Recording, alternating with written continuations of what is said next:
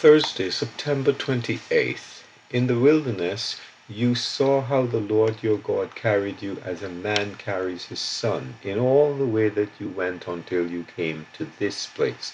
Deuteronomy 1:31. As a man carries his son. There are a few verses in Scripture that describe God's behavior towards his people as the behavior of a father towards his son.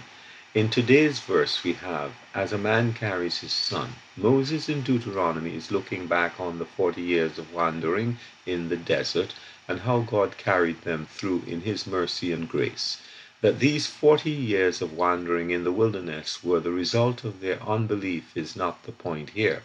But the grace of God who carried them through all these years is compared to a father who takes his son into his arms carrying him when the terrain was too difficult or when his son got tired and could no longer walk.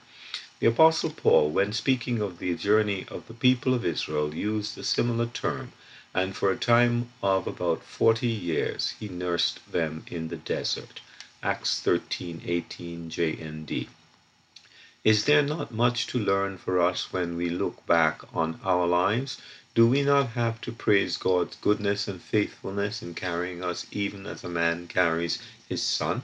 How carefully and yet with what strength he has carried us through. And he will do so until we reach our desired destination, the end of our wilderness journey. How comforting are those words, as a man carries his son, giving us again a reason to worship our God and Father. Michael Vogelsang. Thou God of grace, our Father, we now rejoice before thee, thy children we, and loved by thee, tis meet we should adore thee.